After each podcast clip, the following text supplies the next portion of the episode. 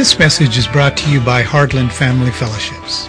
Hi, my name is Steve Phinney, and I will be your speaker today. We thank you for listening in on our podcast and hope that the Lord does bless you as you listen today. Scourging was called the little death. It preceded the big death, crucifixion. Even the tension of awaiting the first blow is cruel.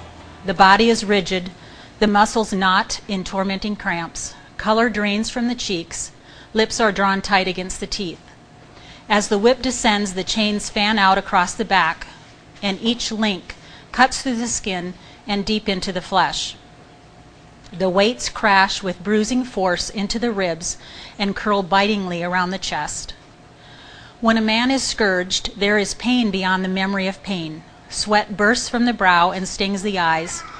At each stroke of the flagra, a victim's body twitches like a beheaded chicken. The second stroke patterns the back and half of the chest with a V shaped network of small cuts.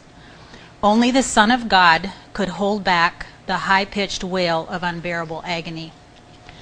The very juice of life is torn away with every lash. There is only the blinding, burning pain as cruel whips whistle again and again through the air and across the back and shoulders. The flagra can flay a man alive. Under the Hebrew law, the strokes were limited to 39. Roman punishment was not so limited. There was only one rule for the lictor who scourged a man about to be crucified he must not die. A spark of life must be sustained for the agony on the cross. Men have bitten their tongues in two under such beatings. Only blessed unconsciousness could bring relief. The limp body of a victim was cut away from the post. His wounds were washed but not otherwise medicated. The next step was the parade to the execution ground. Roman politicians always liked to make examples of condemned men. The long, slow parade along public streets was designed to serve as a warning to others that Rome dealt quickly and mercilessly. A centurion usually served as the executioner or carnifex servorum. While four soldiers held the prisoner, he placed a spike, five inches, five inch spike, in the dead center of the palm of the hand. A skillful, experienced blow would send it through to the wood. Four to five more strokes would hammer the spike deep into the rough plank, and a fifth turned it up so that the hand could not slip free. A small projection, resembling a rhinoceros horn and known as the sedile, fitted solidly through the crotch, this was fitted so as to take the weight off of the condemned man's hands, and then a nail was driven through each foot. It was a death reserved for slaves, thieves, and traitors. The wounds in the hands sent fire down through the arms. Fainting only relieves temporarily. It is darkness and pain, and then pain and darkness. The pain in the back, arms, hands, and feet and crotch is a dull, throbbing, horrible, endless pain. The pain builds up it multiplies, it is cumulative, and there is not a moment of respite. The cross is planted so that the greatest amount of sunlight will pierce the prisoner's eyes. Below the curious wait, fascinated by the torture, the gruesome scene is played out slowly. Dying should be a private thing, not a public spectacle. There is something obscene about having a mob of people standing around waiting for you to die. Then the thirst begins. The lips are dry, the mouth is parched, the blood is hot, the skin is fevered. The greatest of all needs at the moment is a drop of cool water. Water is denied. At the foot of the cross, the death squad drinks in the presence of a dying man to add to his mental torment. The sun shines directly into the eyes of the crucified. Even when the lids are closed, a red glare penetrates. The tongue thickens. What once was saliva is now like unloomed wool. Swelling begins in the hands and the feet. The sedile digs deeply into the genitals. It is impossible to turn, to change one's positions. Muscles begin to twitch. The real horror is only beginning. What has happened until now is child's play. One by one, the muscles of the back gather in tight, knotty cramps. There is no escaping them, no pulling them out, no massaging hands to ease them away. They move across the shoulders and into the thorax and down into the abdomen. After two hours on a cross, every muscle in the body is locked in knots and the agony is beyond endurance. Men shriek themselves into insanity. The pain and symptoms are identical to tetanus, lockjaw, or a state of a muscle when undergoing continued contraction. Man, with all his genius, has never devised a crueler nor more agonizing death than that of tetanus, the slow, steady contraction of every muscle. Death by crucifixion makes the agony last as long as possible, and each hour is an eternity. At times, the cramps make the neck rigid and the head is held flush with a vertical beam. A man longs for death, and it is his only ambition. There are flies, insects, and yelps of dogs with the smell of blood in their nostrils. Birds of prey, scavengers of the skies, circle lower and lower. Prayers seem to mock a man, but you either pray or curse. As the hours pass, the tiny blood vessels which feed the nerves will be squeezed flat, and with the lack of circulation comes a numbing paralysis. A new agony develops for those who linger on the cross. It is the agony of the mucous membrane. On the cross there is no end of suffering. It is only the manner of suffering that changes and the degree that changes. As the hours passed, soldiers were inclined to hasten death. They began breaking bones. Standing on a ladder, a practiced legionnaire would swing the mallet in a short arc and shatter the right femur, the thigh bone, instantly. A second sharp blow would shatter the left. These were new pains. The mucous membrane, that thin, slippery tissue that lines and lubricates much of the human body, dries on the cross to the consistency of gravel and scrapes the tender tissues of the anus. They tear at the tortured throat. They lie like stones in the sinuses, and they rip layers of tissue from the eyes every time the pupil is moved or blinks. Could there be more intense suffering this side of hell? Most condemned men die nude. Christ was crucified. He died the most brutal death ever devised by man. He took my place. It was my sin that sent him there. Jesus Christ died the most thorough death ever devised. It was designed to allow the slow death erosion of cell, muscle, emotion, bone, tissue, mind, spirit, blood, and heartbeat. Thus, the victory of the resurrection is the most thorough victory ever recorded. Up from the grave he arose with a mighty triumph o'er his foes. He arose a victor from the dark domain, and he lives forever with his saints to reign. He arose. He arose. Hallelujah, Christ arose. No further sacrifice for my sins is needed. Jesus paid it all. And I was thinking that one step further than this is that 2 Corinthians 5:21 says that he became sin, and that is where I believe the the true spiritual agony was for him because as he became sin, he was separated from God. God turned his face, and he was true. To, you know, imagine knowing holiness as your only existence, and then you're separated into torment and he actually became sin.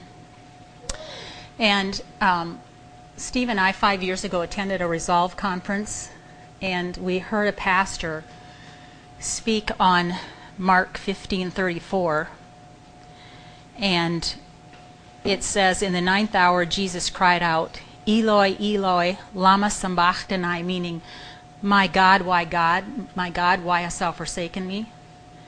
and he there was probably 5000 people in the auditorium and he screamed that out like someone dying on the cross. And it was the most awful.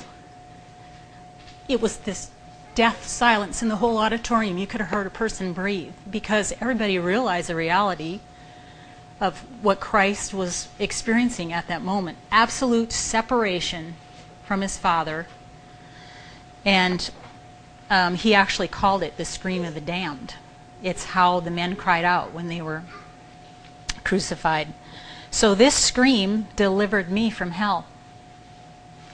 He screamed so we can sing and we can serve. And so when you sit back and you think about, you take a glimpse over your life and you recall the sin that you've you know that you've committed? Do you believe he has forgiven you of all that? Most of us would say yes. And then I would say, How dare we hold grudges against each other?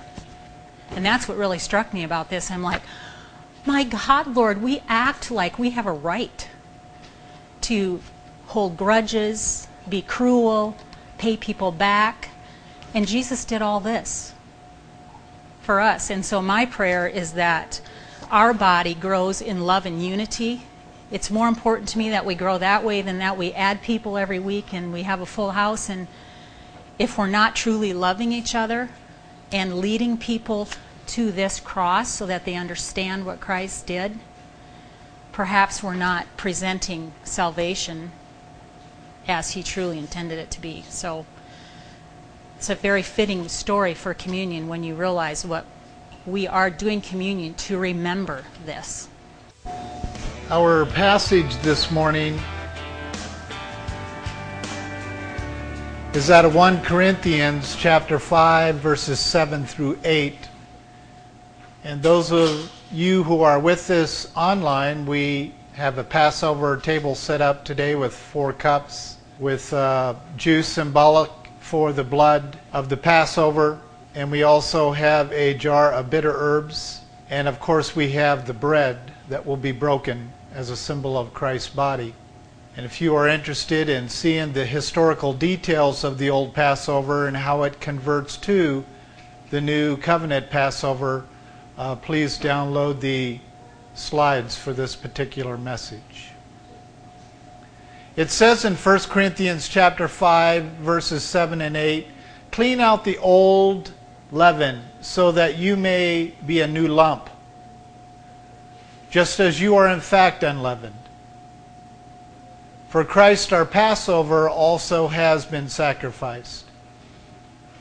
Therefore let us celebrate the feast not with old leaven, nor with the leaven of malice and wickedness, but with the unleavened bread of sincerity and truth.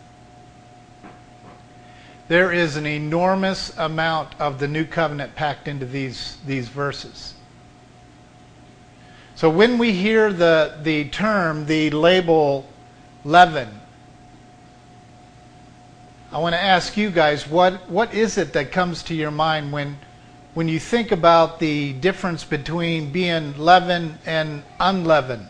Well, could one of you ladies explain to us exactly what the process is of leavening bread versus not having bread that is leavened? Okay, so what do you guys put in the flour to make it leaven? So you put yeast into the bread and it causes the bread to go from flat, mats, to nice and fluffy, kind of puffed up. Leaven is actually one of the words that is used in the Old Testament for pride. To be puffed up, to add to. It's also where we get in the New Testament, which now we use this term with chemical addiction as addiction, which means to add to creation, to add to something that is unnecessary.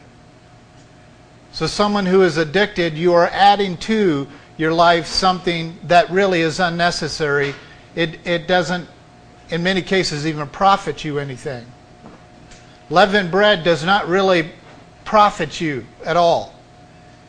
In fact, it usually causes your system to go off balance and you gain weight, and oftentimes you get yeast infections, and it just throws the whole chemistry of the body off. So, the unleavened bread is always the safest to eat. But that was not a law that was put upon the people. But that's the science behind leaven and unleavened. And as we're talking about here, this leaven that is being referenced in this passage is wickedness. It's arrogance. It's, it's pretty much everything we possibly could think of that was displayed around the cross of all those people shouting out, Crucify him, crucify him. These were leavened people, arrogant people, puffed up people who were trying to crush and flatten the very life of Christ. And the whole process of being flattened for the sake of Jesus Christ is exactly the will of God. God wants us to function in our unleavened new creation. We are crushed. We are leveled, flattened for the sake of living the life of Jesus Christ. We are not supposed to allow that crushing to perplex us to the point where we cannot live the Christian life. And that's where the mandates of the scriptures come in and say, you might be insulted, you might be persecuted, you might be distressed, but you are not to be perplexed, confused. But most of us are. Because we don't understand that, therefore, let us celebrate the feast, not as old leaven, as puffed up, arrogant people who are literally accusing others of sin while they are of sin themselves. This is a very holy celebration. If anyone here this morning or who is listening who is in the process of saying crucify someone while they're saying I want to experience the actual benefits of the unleavened life of Jesus Christ, may God forbid you for taking communion this morning. And I am serious. Anyone who is running around saying, crucify your brother, your sister, your mother, your father, your friend, or your enemy, while you are wanting to partake of the unleavened, righteous life of Jesus Christ. That is the greatest form of hypocrisy in the world today. You are one of those people who are running around the crowd while they are taking Christ to the cross showing your anger and your venom and saying, crucify this Christian. It's beyond hypocrisy. So when God told the disciples to make it firm that they should not celebrate the cup with hypocrisy, it is like mixing your own blood with the blood of Jesus Christ. It is no longer unleavened. The only way you're going to get unleavened blood is by the blood of Jesus Christ, which means there's no sin in his blood that causes him to puff up and be arrogant and so lie against the truth. This is a critical passage for us believers to embrace. But there are people in this room who are not to take communion. Unless they know that they know they are not going to crucify while they want to experience the blessings of crucifixion. Jen and I take this and took this even today so seriously that we pleaded with God to make sure that we were right with everyone that we knew, at least from our standpoint, our point of view, our hearts. Because we wanted to be able to truly be able to embrace this communion cup for what it was meant for as a celebration to say, you don't need to function in wickedness anymore. And if there is anyone that you are not reconciled with in your heart, and God is bringing conviction upon you to reconcile with that person, you do it. Because if you, got, if you mock God, when God says, I shall not be mocked, this is the perfect way to mock God. To partake of this bread or to partake of the cup while you're running around crucifying someone. God wants you free. God wants you to live the exemplary life of forgiveness to your brother and your sister and your mother and your father and your cousins and your enemy. Pray for those who persecute you. Embrace those who your flesh does not like. Now let's talk about the details of should I take the cup this morning? You do not have to run off and go and make sure that you reconcile with someone before you take this cup. Your heart just needs to be right and willing to do so. That's the difference. Or you're going to be waiting a very long time because a lot of people you never can get to. It's your heart that has to say, I am free. I have released this person. I give them forgiveness because you have given me forgiveness. The other thing that Jesus, through the Holy Spirit, reminded Jane and I of today, and the past few days leading up to the Passover, is two things. Number one is Satan is going to do absolutely everything he can to not have body members partake this morning. And we watched some people drop one by one for some reason or another. Two, we understand that there's a preparation. So last week when I said prepare yourselves for communion, last night when I sent out that text to say tomorrow is New Covenant Passover, you should do absolutely everything within your human resources to preserve yourself in the process for the New Covenant Passover but we don't. A lot of things that Satan puts in our pathway are put there. See, we need to understand that. They're put there. Attitudes in your mind against someone are put there. Satan is an accuser of the brethren. He is a he wants you to say crucify him. But the thing we forget is this. What you do unto the least of these my brethren, you do unto me. You see, Satan puts those things in the pathway. Because we don't have to drink everything, all the afflictions that pass in front of us. We don't. We should be asking God if this cup can pass before me, but we also should be saying, Thy will be done. But Jesus had to drink from this cup every form of sorrow, every form of physical illness, every backache, every foot ache. He had to drink from that cup so that we wouldn't have to drink from every cup. Some of those drinks God does ask us to drink sufferings. The Passover is the Old Testament act of celebrating God's liberation of his people. Number one, the death of all firstborn, humans and animals, during the time of the ten plagues, the Lamb took the place of the firstborn.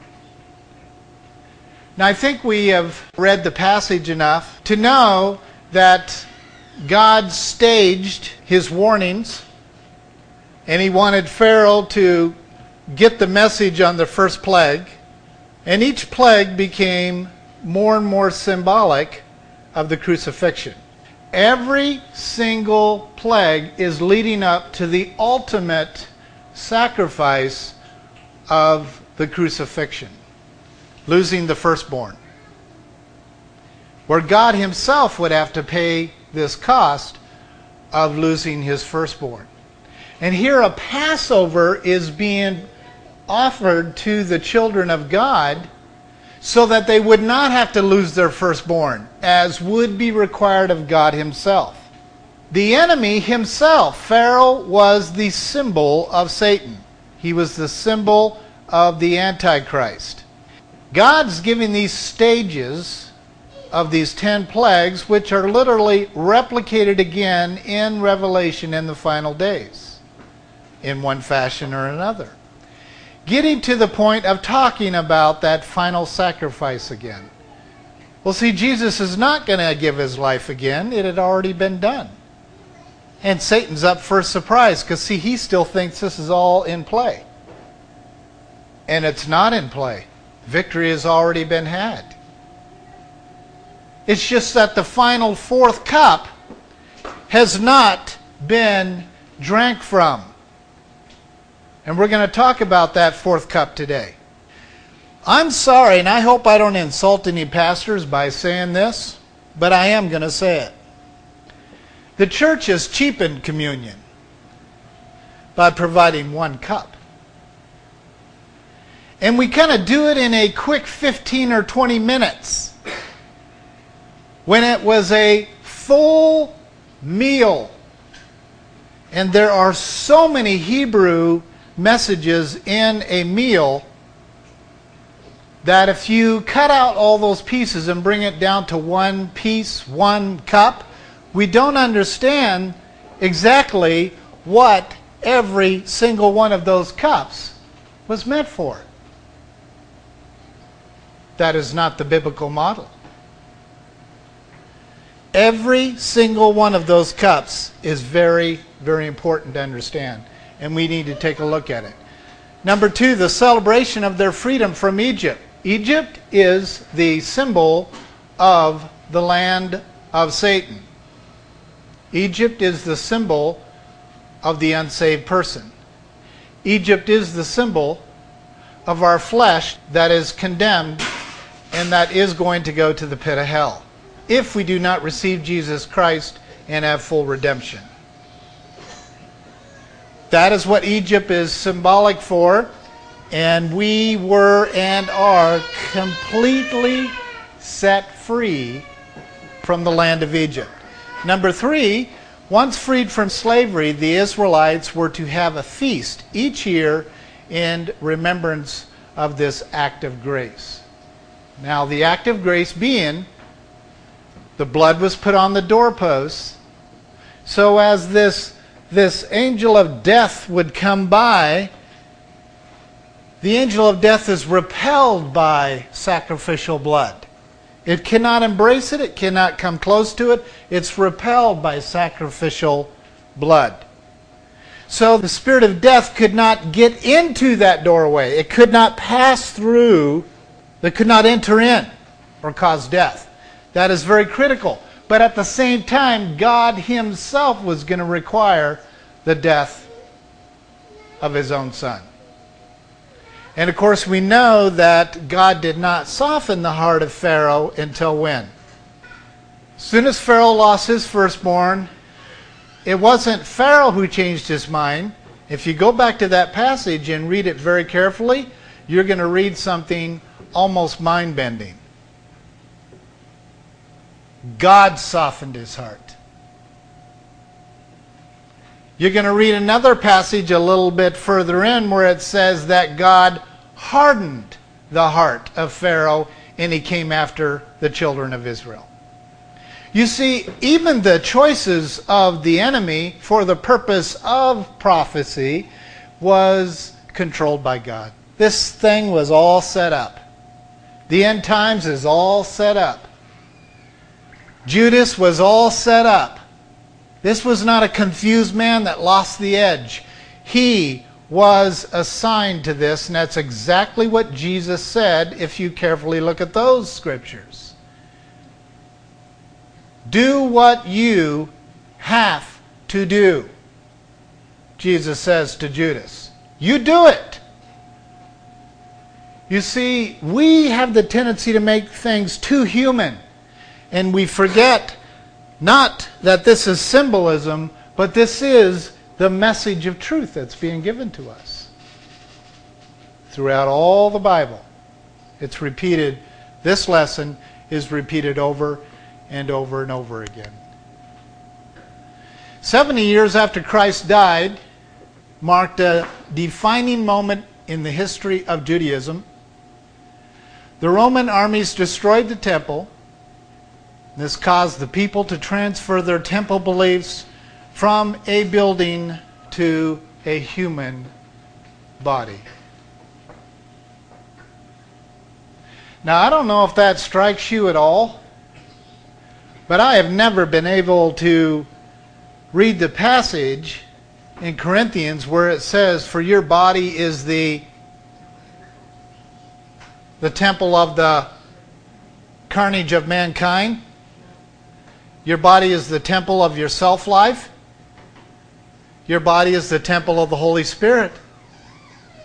You see, that's why I put that scene at the end of that video clip of having the temple torn in two, having the, having the steps break down, having that, that billet destroyed, having the, having the veil ripped, is because even at the moment where Jesus took his last breath, God shook the foundation of that temple and he ripped the veil to say there is nothing between my people and me anymore. But guess what they did? They went right back and patched up those steps, right back and put those pillars back up, and went right back and tried to get things right back to where they were before. And if that's not us not embracing the power and life changing transformation of those four cups, then I don't know what is. So, what does God do in His creative ability? He uses the very enemy, the New Testament symbol of Satan, and that is Rome. Rome will be at the forefront again. That's hard to believe when it's the most poverty stricken country in the world, or one of them, but it will, if God says it will. So he uses Rome to literally destroy this temple. Why? You're looking at it. You see, we have this tendency to believe in the symbol, and we forget the power thereof. God destroyed the temple so that a transition of what God said for the body is the temple of the Holy Spirit. We don't need pillars. We don't need fancy church buildings. We don't need to have reverence for objects. We need to embrace the reverence of what the object is to symbolize. That's how it works. Now, 1 Corinthians 6:19 says, "Or do you not know that your body is the temple of the Holy Spirit, who is in you, whom you have from God, and that you are not your own?" That temple is to God, to Jesus, certainly to the Holy Spirit, the building for the holiness of God. Oh, we have completely forgot holiness. I'm telling you, the church is not into holiness anymore. I know that there are groups, small groups out there, that they believe in the holiness of God. It's not a holiness movement again. They believe in the holiness of God and it literally indwells your body. And you have inside you the 100% fulfillment of holiness. But that is not the average thinking for the average Christian, even the indwelt type, who are true believers. No. We say crucify people while we take the bread. Such mockery. I know this is just matzah bread. I understand that. But I'll tell you what, there's been times I've taken communion that I could hardly swallow it because I knew it was in hypocrisy. And to get that grape juice down, one time when I was taking communion in Denver, I almost threw up. Had nothing to do with juice, had nothing to do with that bread. It was God saying, You are holding aught against a brother. How could you do this? How could you take this? When there's a clear mandate with communion, communion means to process oneness, to become one. How could you want to celebrate my oneness with you when you are at aught with your brother? Exodus 12, verses 1 through 2 tell us about the feast, marked a new year and a new beginning for Israelites. Now, in April, we're going to do a full on Passover. We're going to have a meal together, it's going to be a feast. We're going to fully celebrate. We're going to include as many details as we possibly can of, of the original Passover. But we're going to do it in that upper room format, reclined, covering all the details like Jesus. But Jesus did a beautiful job, of course, of showing the disciples here is the new covenant Passover, the way the new covenant Passover is done. And that's what we're going to attempt to do once a year. Verse 5 talks about the male lamb in its first year was taken into the home of, of the uh, 10th of Nisan, 10th of their first month. While in the home, it was closely inspected to see if there were any blemishes or disfigurements. If it was without defect, was sacrificed on the 14th of the first month, which would be like our January. Now, how come we didn't like sacrifice female lambs? How come, uh, seriously, I'm, I'm just not trying to tease anyone. I really like to know how come it is stated that 99.9% of the entire Bible is written to men. You want to know why there's a gender friendly Bible that was put together? Because of what I just said. It's provable. Why they spent millions of dollars of actually putting that gender friendly Bible together, and now I've been told they're spending millions of dollars in advertisement to promote it. Why? Because of the leader. The ox, the leader of the home, the leader of the temple. He who's in first place is he who gets the rights of those who are in first place. You see, women are to be protected. Women are to be covered. Women are to be washed with the word. The scriptures are clear, if any of those of you out there who are doubting what I'm saying, that one of the greatest mandates given to a man in the Bible, the new covenant portion of the word, is what? Men, what does it tell us to do with our wives? Love them as Christ loves the church, and then Wash them with the word. See, it doesn't say, women, go wash yourselves with the word. But the word cleanses and washes and purifies. God said it does. And God gives it to the head of the house to wash over the women. The women are to, take the word and practically applicate it to the children. But it's your job as a woman to wash your children with the word, not to set them up independently to find washing on their own. People love cult leaders. They want to find someone that does all the washing for them. And children will run to these leaders in other lands to be washed by someone because they're not taking the responsibility given to them by God. God gives the word to the man for the man to wash his wife with the word, for the woman to practically applicate the word in the next generation. You throw that off beat, and you're going to have an emergent church. You certainly will have an emergent marriage. Women are very, very quick to wash themselves with the word. And men just slowly detach when that happens until they disengage. God has given us a perfect order from the sacrifice of the male lamb to the washing thereof. Women are to be protected, not set up to be independent, functioning on their own with them. There's no 50 50 with God, there's one.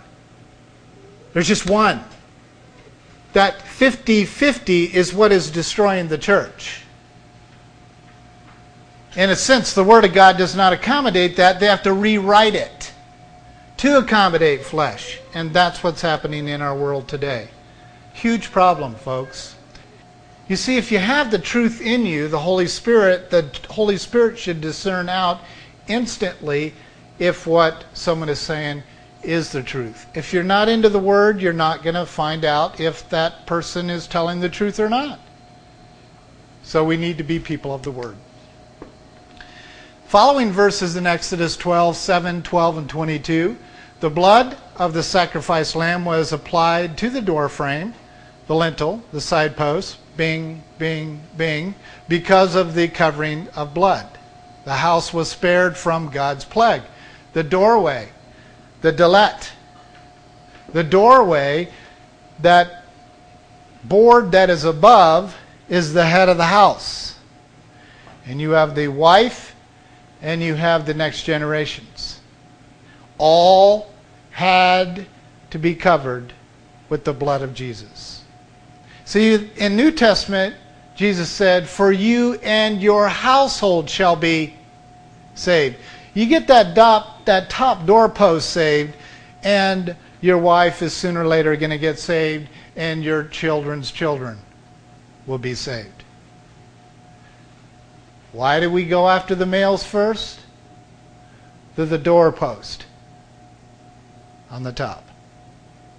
If the husband, the father, is not washing with blood, we have a problem in that household. Verse 14 the Passover was to be kept as a remembrance forever and ever and ever, and it will be forever.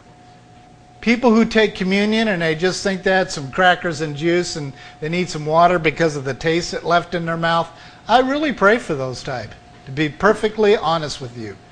They do not understand the power of holiness within them coming in contact with a symbol that comes with a mandate that says, Do this in remembrance of me. And when that obedience matches the obedience of the Holy Spirit inside you, it's real experience. This is the Holy Spirit bearing witness with the command of God, and it will respond in and through you. So, real experience we're being asked to do. Finally, to speed up Jesus' death, the Roman soldiers, as we learned in the Word and in that video clip, they wanted, and normally do, break the bones the hip bones, so there's no more support left, and then they quickly die. Speeds up the death process because they got to get home and have their roast dinner. And you know what? My experience with the, uh, preaching and teaching for 34 years is that's how most people view church. Look, I this is getting kind of long. I got a roast in the oven. I got a football game. I gotta. It's just like this is this is uh, this is beyond my timeline. That's the the age that we live today. The candle in the Old Testament was symbolic of life. So, as a reminder, God had the Hebrew mothers be the ones who light the candle, which is now what we classify as the communion candle.